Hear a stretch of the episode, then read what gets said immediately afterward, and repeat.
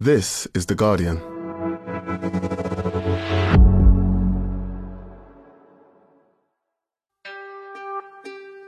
If you are a black woman in the UK, you're four times more likely to die from childbirth than a white woman.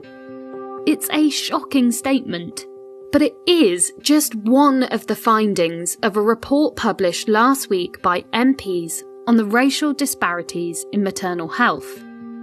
And although the report's findings were described as shameful and appalling, they won't have been surprising to the women from around the world who have experienced what it's actually like to be black, Asian, and pregnant. Due to my mixed heritage, even as a 30 year old pregnant mother of one, I felt I was treated like I was having an unwanted pregnancy. I was always asked how I felt about the pregnancy, and even towards the last trimester, I had to reiterate I was in a loving relationship and this baby was planned. That's Hannah. Her words are being spoken by an actress. Rather than dressing in comfortable jogging bottoms or hoodies, I would go to my appointments dressed as if I was going to work or for an interview. I think I was doing it because I wanted to be taken seriously Campaigners have long been saying that the discrimination faced by women of colour in maternal care is impacting their well-being and safety and that of their children. I felt I had to prove that I wanted my baby and that I could look after it and that I cared about my baby's well-being. I don't feel like I should have had to prove that I wanted the best for my unborn baby. So, with the issue in the spotlight, we're asking what's driving these racial disparities? And what needs to be done for things to change? From The Guardian, I'm Madeleine Finlay, and this is Science Weekly.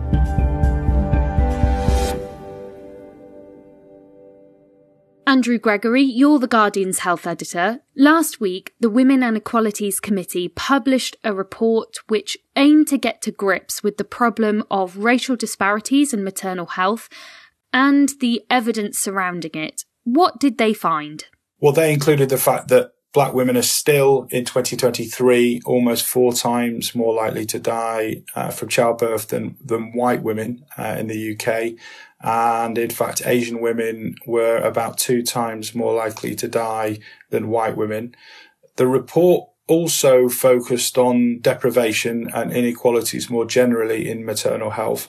And MPs found that maternal death rates in the poorest areas of the UK are actually on the rise, which was particularly worrying.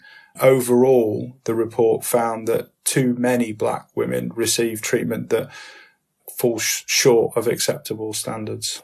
And I think one of the biggest findings which we reported on was how it was frankly shameful, as one MP put it, uh, lack of action on this issue, despite the evidence being there for years and years. The findings from the report to me were very shocking. But of course, as you said, people have known about this for a long time. And black mothers who are going through the healthcare system, it won't come as a shock or a surprise at all. Have you perceived a sense of frustration of there being continued reports about this, but nothing really actually happening to change those statistics? Yes, one of the most striking things that came out of the reporting of the MP's findings was how similar the responses were of groups working in this area, mostly constituted of a lack of surprise and, in fact, a tiredness at the situation they find themselves in with these types of reports now regularly being produced, but action still not usually following them.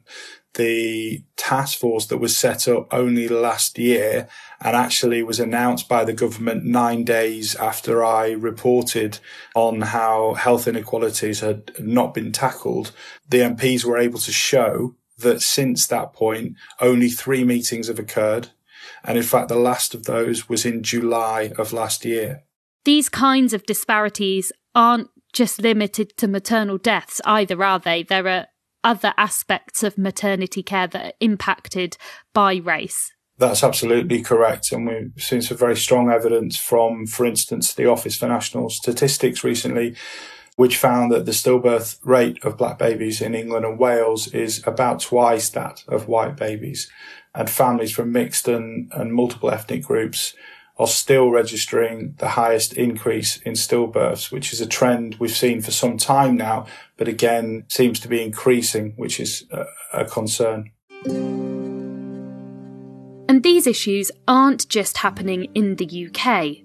One person who's been looking at this is Professor Shakila Thangaratinam, Dame Hilda Lloyd Chair of Maternal and Perinatal Health at the University of Birmingham.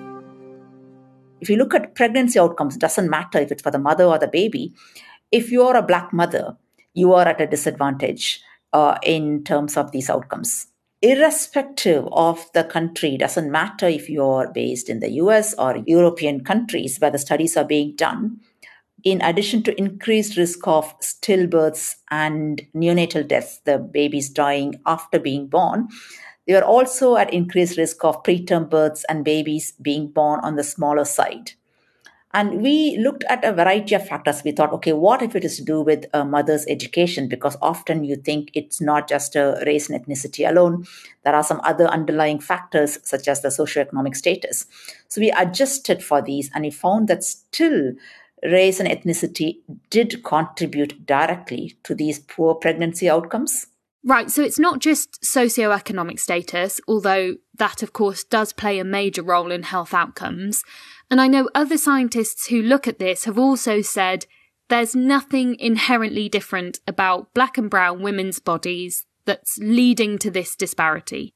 So it is about race. So what's happening then? This is based on our discussions with mothers from underserved and underrepresented groups in our own interactions with mothers whom we see accessing care. And what consistently has been identified is they feel that their concerns have not been listened to as much as it should be. So there is a matter of the interpersonal communication gap that happens for a variety of reasons.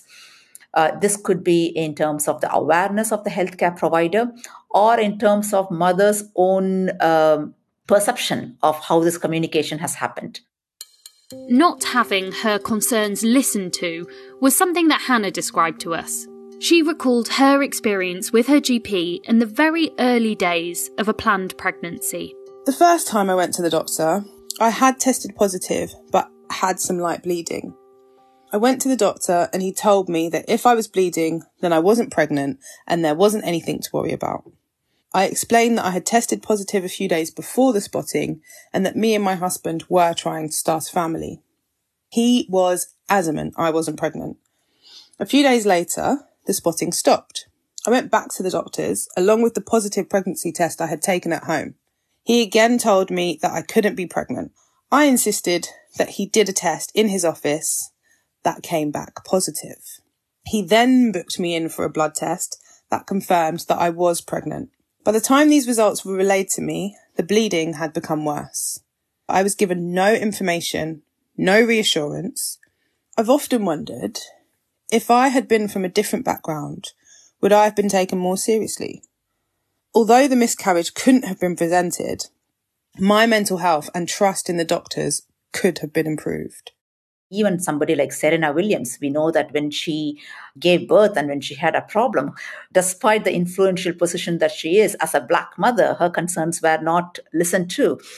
And in somebody who's had experience of this repeatedly in their life, it's going to be very hard for them to advocate for themselves especially during pregnancy or during childbirth when they are at their most vulnerable, then to stand up for themselves and do it. So this is something that we really need to be aware of and address it as healthcare professionals. The second one that we still need to look in detail is the barriers within the health system in terms of how care is accessed and how care is delivered. So, for example, um, if a mother has got epilepsy and then she becomes pregnant, then there needs to be an urgent review on how well controlled her epilepsy is because we know that it is the second highest cause of mothers dying from seizures that are not well controlled. The second thing that needs to be done is to review of the medication.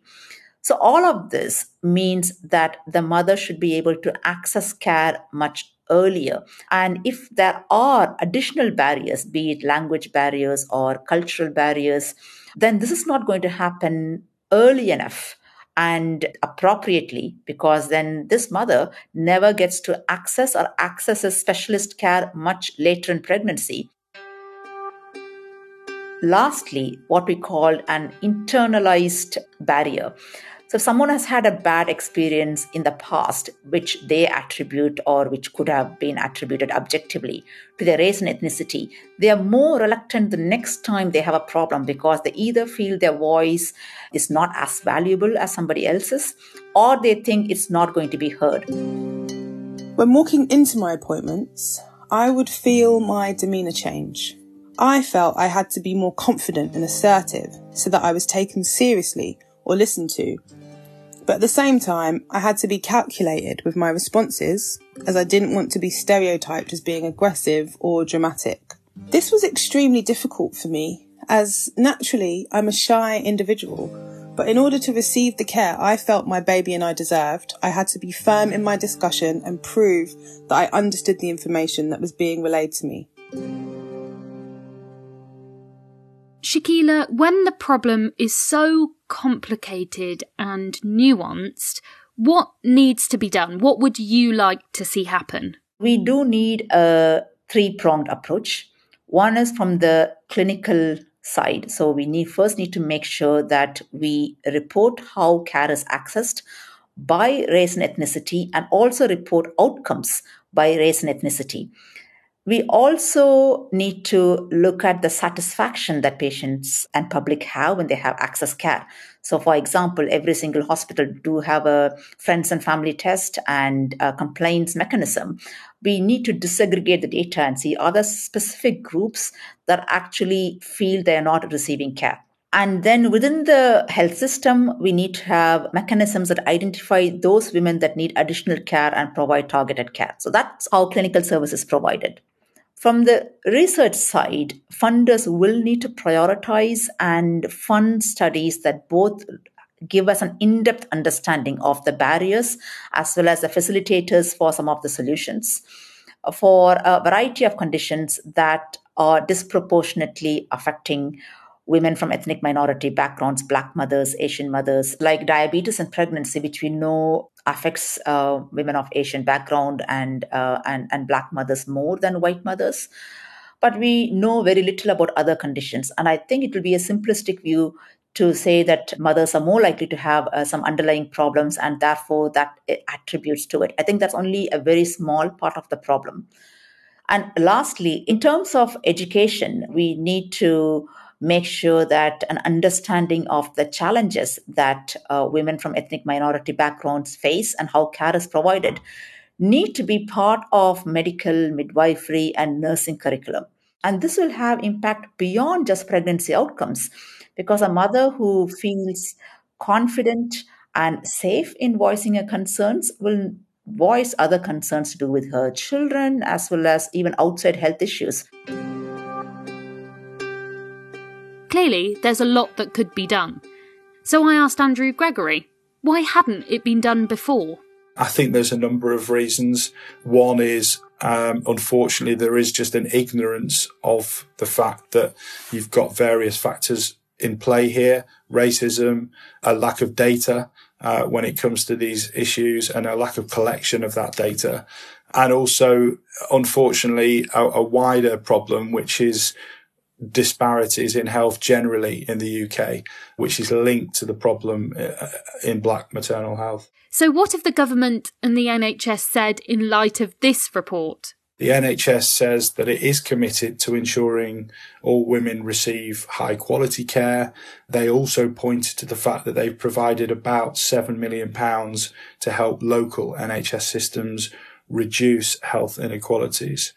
And the Department of Health and Social Care, they point to the fact that overall, the NHS is one of the safest places to give birth in the world, and that is correct. But they acknowledge at the same time that there are still existing and persistent inequalities in maternal health. They say they've invested 165 million uh, in the last two years to improve and grow the maternity workforce. They say they're improving and increasing training and they say that they're focused on improving the situation. Do you think that this report will make a difference? I'm hopeful. So are the groups um, that have particularly raised concerns around these issues. But I'm also skeptical that in an age when we've seen, you know, half a dozen health ministers change spots in the last six months, and there's so much going on in the world, as I said, I just remain skeptical. I think the problem we've got is at the moment uh, we're in an agenda where ministers have framed attempts to address uh, these problems, uh, such as health inequalities, diversity, and inequality, as symptoms of a woke agenda. And the problem is that is getting in the way of enacting real change. Thanks so much to Hannah, to Professor Shakila Thangaratinam, and to Andrew Gregory. You can read his article on this story at theguardian.com. And that's it for today. The producer was me, Madeleine Finlay. the sound design was by Joel Cox, and the executive producer was Ellie Bury. We'll be back on Thursday. See you then.